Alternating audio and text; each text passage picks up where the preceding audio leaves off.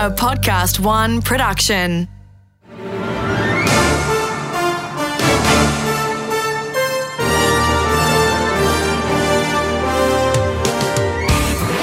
From the Inside with Peter Rix.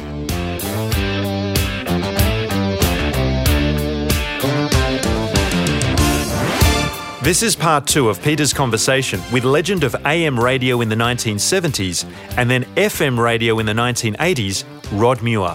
In this episode, Rod talks about those big early days when FM turned on, Triple M hit the airwaves, and the personal friendships forged.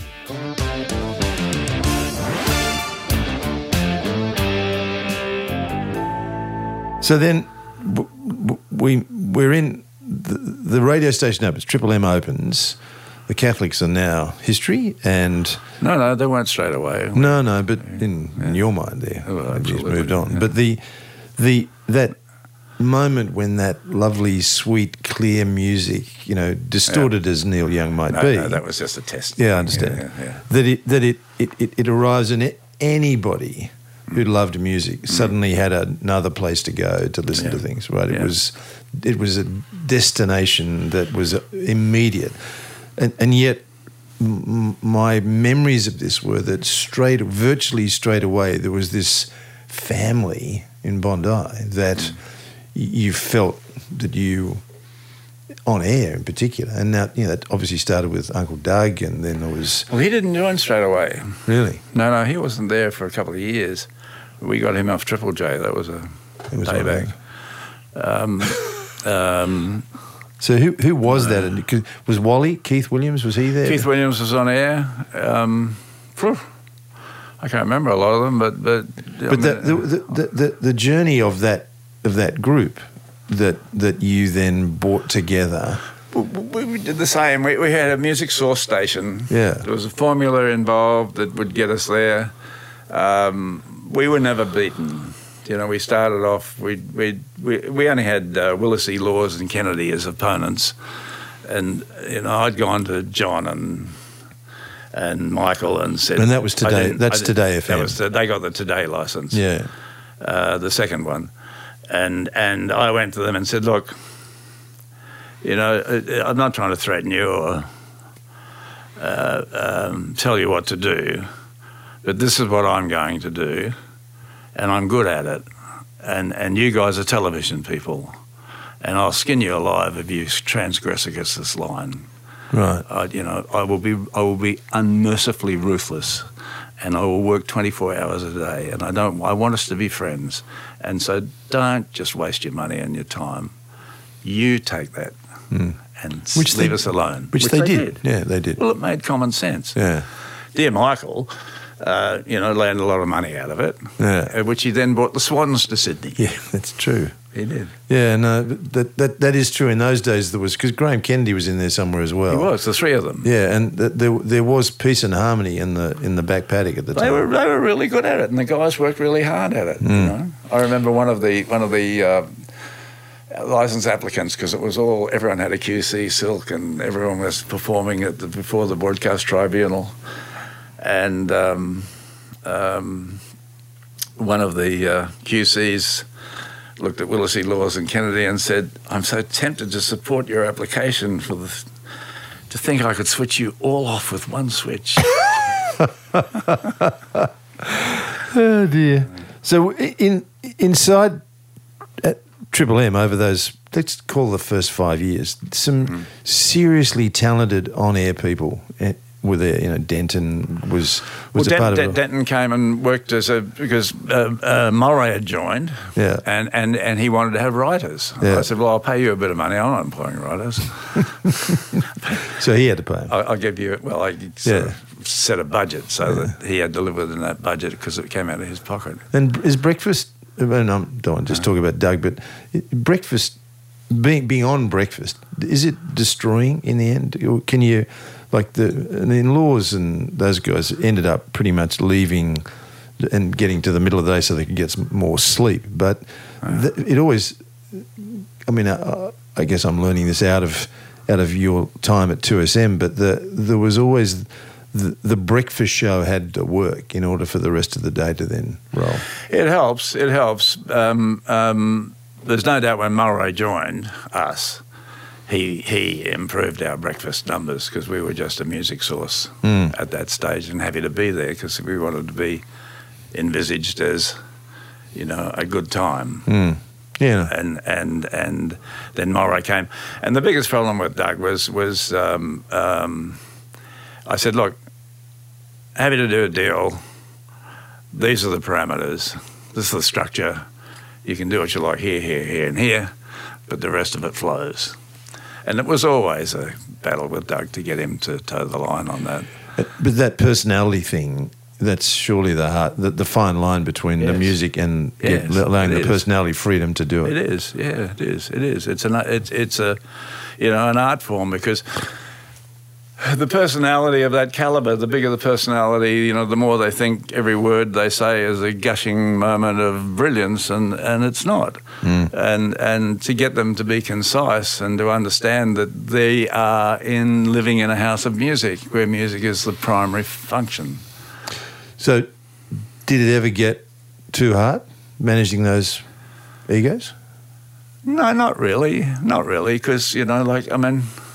Because you had you had layers under you that were meant Yep. to do the the micro, but inevi- Well, inevitably yeah, you're yeah, the one. but, you know- you're the one at midnight ringing them to say Well, and going back to sleep straight away, of course. No, no, no. That was a two SM thing, really. I, I, I you know, uh, um, I, well, I, I can't remember the Triple M thing at, at, at that stage, but um, I probably did less of that. But nonetheless, you can't manage something. You can't. How do- can you manage someone doing a job function that you don't know how he does it? Yeah, quite. So you have to be able to do everything yourself in order to be a good leader. But you, I, I always thought you were the great motivator in that place. The the the momentum of of, of the radio station came always from you, and yeah, that- because that- it was a passion. No, Yeah. nothing, nothing, nothing great in life ever happens without passion. yeah. So in the midst of, of that motivation, there are some times when you're brutal, honest but brutal, in order to get where you got to go. Determined, I'd put rather than No, brutal. no, okay, frank.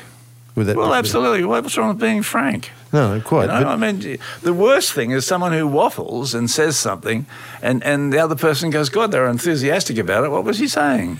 So, so then, part of that is is truthfully to be unconventional because you you don't you, to to to continually do the same thing all the time is de- denies the need for reinvention. So in in the, in that being in, in being unconventional within the radio process, were there times when some of those decisions that you decided to make didn't work, or did do you, Oh, lots. really? Lots, yeah, but you just admit, admit your mistakes quickly. You know, o- o- other, otherwise you're fearful of making any decision. You know, like just just own up. You know, the problem with people who, who make decisions is that they try desperately to camouflage the fact that they were wrong. And it's much quicker to say, and much much more efficient. And and as for you know, fulfilling a functional in robotic form, your problems don't occur in any business like that. No. You know, you, your problems are occurring by outside influences and, and other factors, and you've got to be where the trouble is, you know? I mean, there's too many people. It, it, it, if we went to lunch to get smashed, we went to lunch to get smashed and pulled the blinds down. And they'd know we didn't pretend we were doing something else. We were out there getting smashed. I used, You to. I used to have a rule when I when I worked with Warner Brothers, and my beloved friend Paul Turner, who ran Yeah. Warner Brothers, who you'll remember, Yeah. and uh, the dog, as we called him, Yeah, and um, I always used to go for the visits in the morning. And I'd ring his secretary and say, "Now, is he going to lunch today? If, if he was going to lunch, Yeah. you never tried to do a deal in the afternoon. Oh my goodness! Yeah, no, it's true. It's Yeah. true. But that wasn't. I mean, I was with guys from the station. Yeah, yeah, you no, know? no, no. We would be celebrating something. There Yeah. would be a reason that we were going out Oh, and, look- and getting smashed. But we didn't do it that often. But when we did it, everyone seemed to notice because we did it well. mate, relationships remain the key to most of the world. We were buying. We got into French champagne, and we were buying. Um, Pink Moet and Chandon. I remember we had a we had a pension for? By the pallet. Oh, And because I said, well, we'd get so much cheaper, you know, it was such a better deal. of course. Why, why, why bite by the single bottle? I agree. well, uh, no, it was good. But, but also, also uh, in that time, you, you, you uh, making other friends, you know, I was racing yachts at the time too. So, so, you know, you were lessening the amount of time that you were spending at work, the more successful it became. And uh, Dennis Connors, you know, I'd, I'd raced against a couple of times, and he came out, and um, uh, we were pretty friendly. Um, um, I had a, a house on Elizabeth Bay, and just around the corner from the Cruising Yacht Club, and with his own jetty. And as the boat came out to the start line with 24 guys on board, they'd send a tender in to pick me up and be on the boat for the start of the Yeah, race. wonderful. Well, it was civilised living. But one of the things I was going to say then was it was Gough Whitlam. I had him down to lunch one day. He was always my hero. You talk about someone that is maligned in later life. Um, um, and I remember there was, we sat down to lunch and I was just like a, a fan, you know. and, and, and, um, uh, it had been in the news that week that the CIA perhaps had done had something to do with his dismissal. I don't know whether you remember the story. Anyway, he came and I said, I- I did. said, I said, I said, so, so Gough, the CIA, is is that true? And he said, oh no, no, no, no, no, no, no. I, I, I said, well, what was it with the dismissal? He said, no, no, no, it was just, right, it was just Kerr, afraid to lose his job. And and he went on to, to, to explain to me because, eh, like, great people are great communicators Yes. in simple terms. And he, he, he summed it up this way, and it was the best description of, of his being fired. He said he was afraid to lose his job because he was the first Australian Governor General. Before that, they'd all been POMs. And they, their remuneration after they left the job was always settled out of England. Uh-huh. And Gough had said, We will have an Australian and I will look after him. And when it came down to the crunch, Fraser, who was a very smart operator, went to Kerr and said, You either do this or you won't have a superannuation hmm. and you won't have a job. I, I, I have a mem- memory of Gough, a, a personal memory of Gough, where uh, when I ran the ARIA Awards for the, Yep. all those years, uh, I was privy to to who would win, and in one particular year, the Whitlams won Album of the Year. And I, I knew this like a week out from the uh, Capitol Theatre of the television show. And so I rang his private secretary, who and they wouldn't have known me from Adam, but he had an office up in Westfield in, Yeah. in William Street, and asked if he would come and present The the, award. award. that night without the band knowing mm. they'd won. Mm. And the bastard turned up. He was the he was one of the great human beings of our time. Oh, listen, he, he and, is. And yeah. when the when he got up and opened the envelope because he, he didn't know either who was Oh, going to didn't win. tell him, No. Um, but he certainly knew that there was a band called the What Whitlams, and so he opened the envelope and on national television. And opens it up, takes a look at it, and then looks at the camera and smiles and says, "My children, you may join me on the stage." Tim Freedman came up. They were genuflecting on the floor. It's Uh, one of those great moments. he he was such a marvelous human Yeah, being, you know. no, no. But you talk about people who who have imagery perceptions other than what they really are. Jimmy Barnes. Mm. Jimmy is one of the most generous, nicest people Yes. that, that, that I've ever met. And and and I, I, I I've been to the concerts when he's had a swig or two of a vodka bottle, you know, and he- he's no doubt has great capacity for consumption uh, when he's rocking. But but he is an absolute gentleman, and, and he and Jane are just royalty, you know, No, together as a pair. Yeah. I mean, and yet his imagery perception is that of a of a wild man. That, you know, I mean, he, has he has his moments. Australia, and maybe I'm a little older for it now, but that we've all grown up as Jimmy's grown up, and and you know I was there at the Bondi Lifesaver in the corner with Yeah. Wayne de Gruchy and Yeah. um, the things that went on in there that we're just not going to talk about in, on a broadcast. But they were. The, the, Jimmy uh, wrote a book. Uh, there's, the second one's due out if it's not out now, and in it, the level of his honesty about his life and times Yeah. reflects enormously on the sort of human No, being he is. and that's the way he is. Yeah, yeah. That's the way he is. We went to um, uh, stay with them in Thailand um, when the kids were all very young, Yeah, and, uh, and uh, I was absolutely staggered by. I mean, he's the sort of father everyone would love to have. You know, his attention to the kids and his love of the children and his work ethic. Yeah. You know, for, I mean, Well, that's he- it, isn't it? He committed to several hours a day to write, and he just loved all music. Yeah. It wasn't just rock and roll. He loved country music. He loved he loved it all. yeah. You know, he's a complete package. This is From the Inside with Peter Rix, and this is part two of his conversation with one of the godfathers of Australian radio, Rod Muir. In a moment, they talk about Triple M extending into Melbourne and Rod moving on from radio. Rod also finally clears up the story about the end of his era at Triple M, the chainsaw and the boardroom table. All right, it's up and running. Um, that beautiful boat, Windward Passage, Mm. arrives. The most gorgeous boat I've ever seen in my entire life. That first one that you bought out. Mm. Right, yeah. I- Was there a time then when you started to think about the next stages of your journey?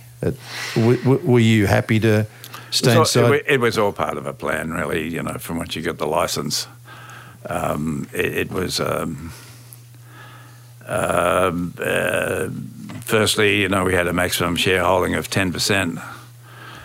There was only one common uh, denominator. I was a ten percent shareholder between all the parties. That was me. They ranged from Harry Vanda and George Young in one instance to you know. Um, my father-in-law, who was the chairman, you know, mm, and, yeah. and Sir Ian Turbott. Um, it made you had gone out and got it. It wasn't as if you went to high society to get the money. You the No, no, no. I went. They were all. I knew them all. I was the only one common denominator, and so when the time came when I knew that it was about to blow, I went to everyone and said, "Look, I'll pay you seven times your original investment Yeah. in three years or whatever it was." Um, um, and those that were in working with us, uh, I said, "Stay in for the ride." But then I moved my ten percent to seventy point three or something Yeah. so that the, I had control of the memorandum and articles. And then I went to Melbourne and, and set a price precedent by buying Eon. Uh, Eon. And um, Well, that gave you the network, really, didn't it? Sydney, Melbourne. well, yes, but it was more to set a price precedent of the value of a license. Ah. Uh, um, and I'd, uh, Nick Whitlam was my banker.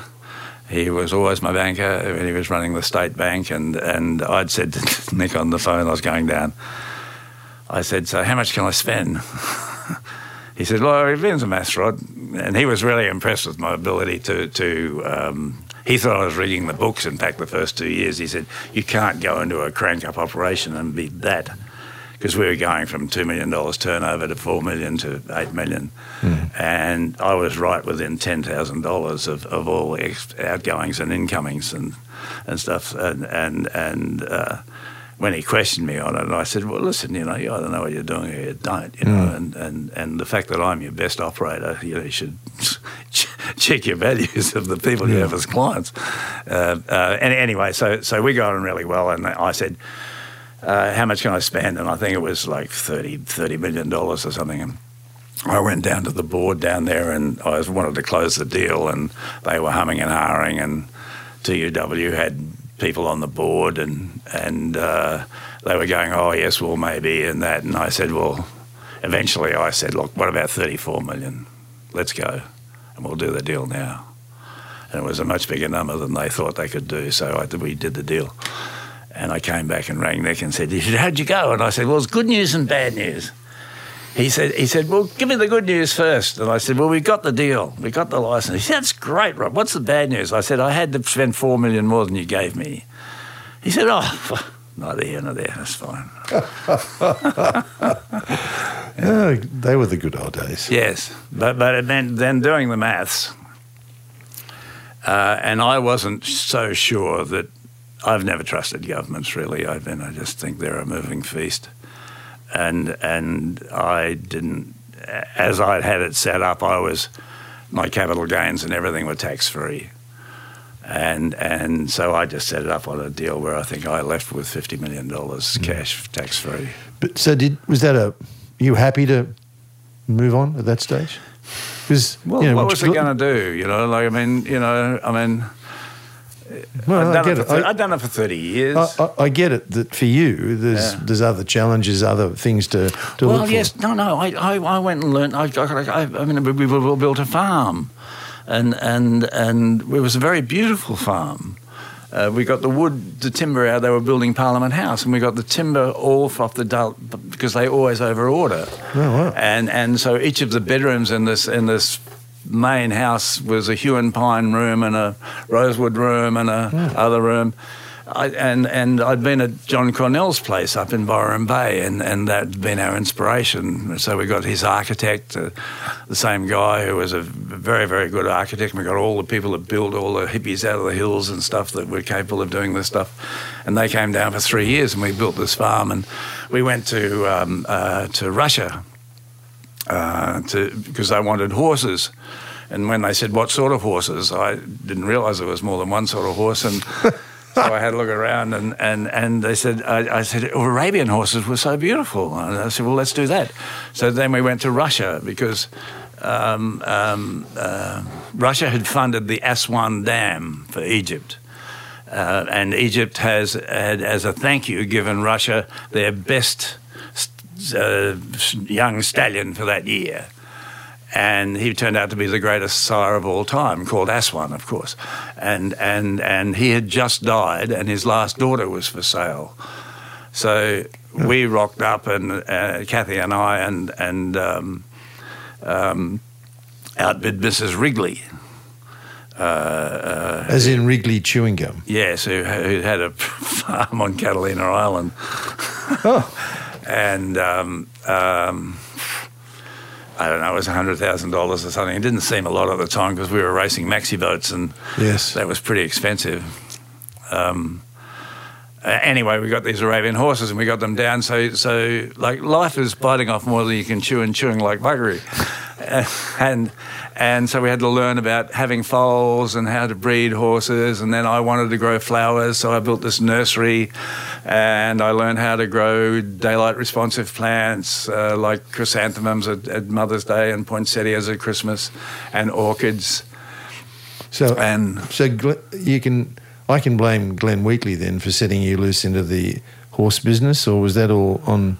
Like that, Well, gen- Glenn- Wheatley was the Wheatley was the guy that ended up. Well, he would pay the money, and it made sense that he he should he should come in and do it. And and um, um, I mean, I, I, I don't know Glenn that well, but you know, I don't know how how well he did at it. He didn't seem to hold on to it too long. No, he certainly didn't. Um, so then, uh, as you may may Hmm. fondly remember, I was at lunch with you and Yes. a small group of others that was a great day. when we seemed to order, or on, you seemed to order every every s- single bottle of French wine that was available in the in the in the restaurant in celebration of this extraordinary moment. We did. And then at some point you headed back to the radio station and With Frank. yes, Well, Frank Mancini, who was the chief engineer, he had left two weeks before because we'd all planned our escape at the same time, and and Frank had said um, uh, I hadn't. He came back for the lunch on the last day, and I said, Frank, uh, did they look after you? Did they give you a present? He said, Yeah, yeah, it was great. I said, What did they give you? He, he said, he said um, a chainsaw. I said, a chainsaw. He said, Yeah, yeah, it was what I wanted.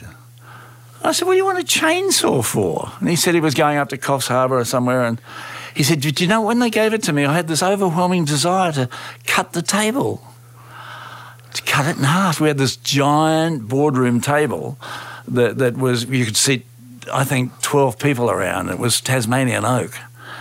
And, and I said, what a great idea. We'd had a couple of drinks at the time. And I said, do you think, this, was about three o'clock in the afternoon, I said, do you think you can go home and get it? And, and, and uh, he said, uh, yeah. So we got him a cab straight away. And he, and he went to get the chainsaw. And we held off Wheatley and the handover till six o'clock at night. And of course, the moment we decided, said, let's go for it, Frank.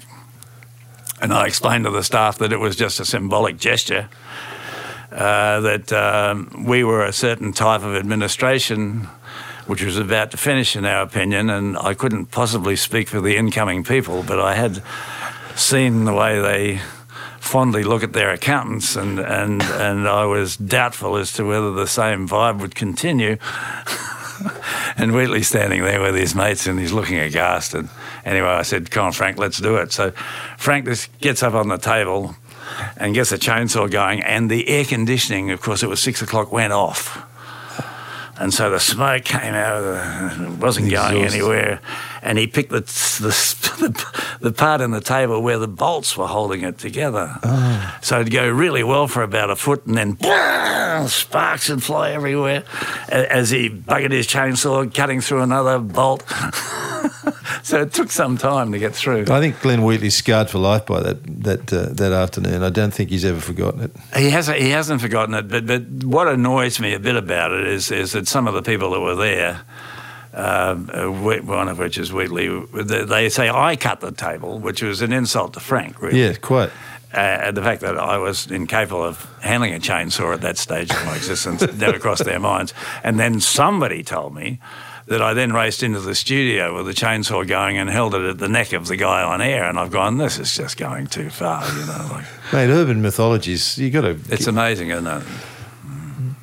Do you still miss it at all? A little bit, a little bit, but it can never be the same. Yeah. It can never be the the.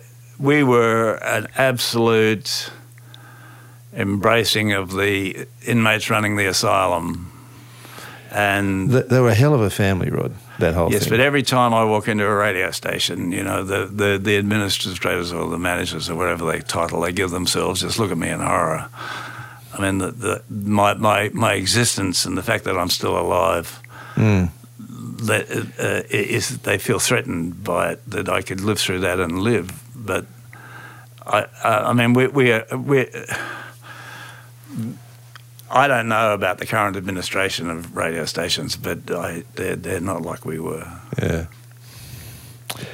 Uh, I paused after that because we are in a radio station at the moment. That's so, okay. so the, the, this is probably one of the better ones. yeah, it is. Now, so the f- people like Frank and Miss Barb, who we met at the front Yep. door on the way in, um, all all part of that family. Who's still s is Frank still in the game? I don't know. No. I haven't seen Frank for years. But we not only that, you would come in and, and feel feel free to be in the place and, Yeah. and wander through uh, into offices and speak to people. Bob Hawke did too. Yeah, I mean, Bob Hawke was was. Um, uh, he was he, he- when he when he was when he was trying to be the prime minister and he was going through elections.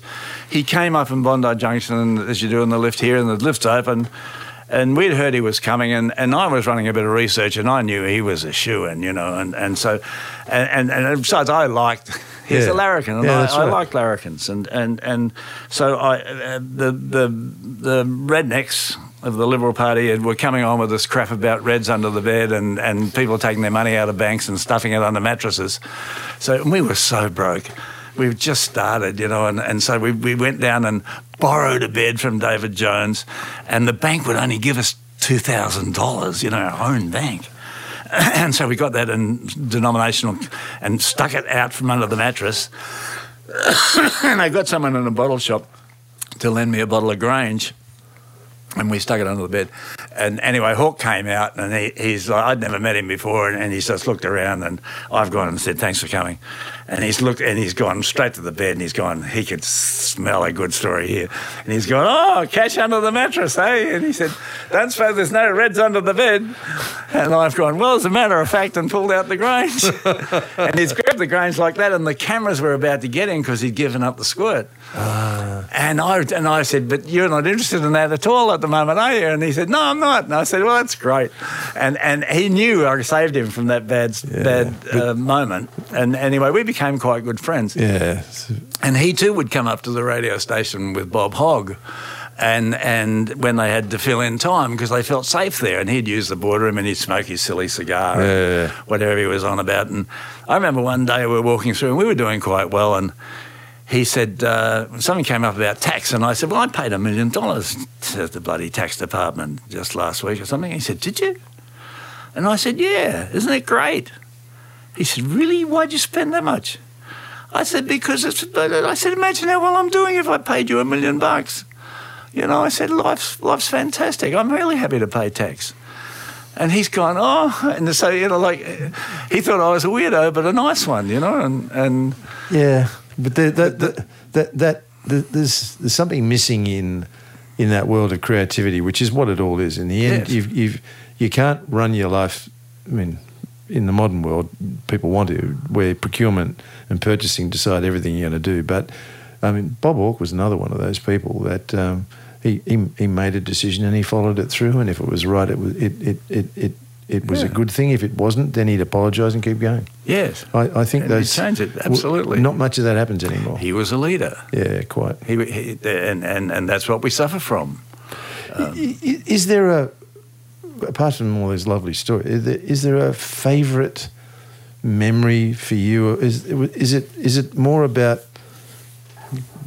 life on the boats and that, or is it during those radio days? Because there's so many people that um, will hear this, but who who really have memories and if not worked in that world.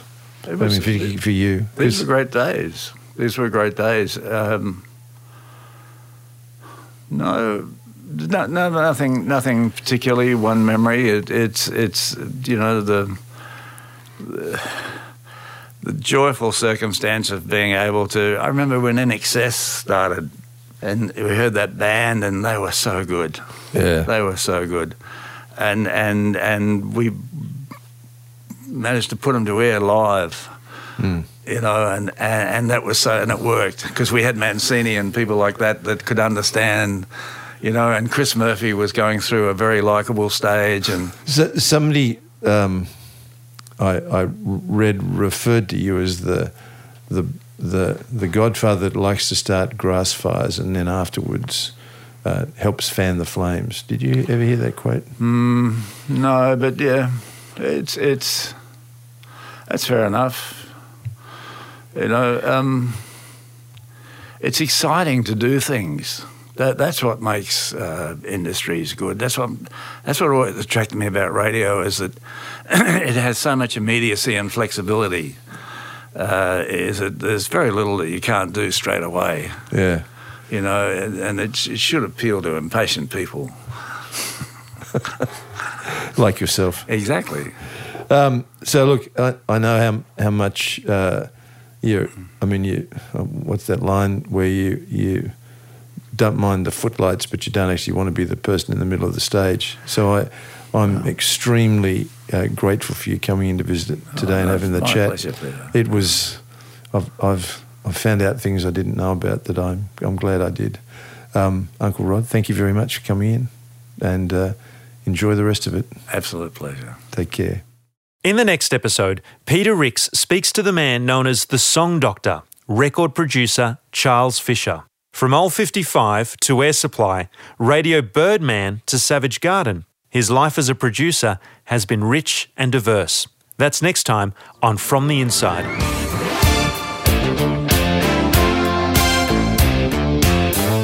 From the Inside is recorded in the studios of Podcast One.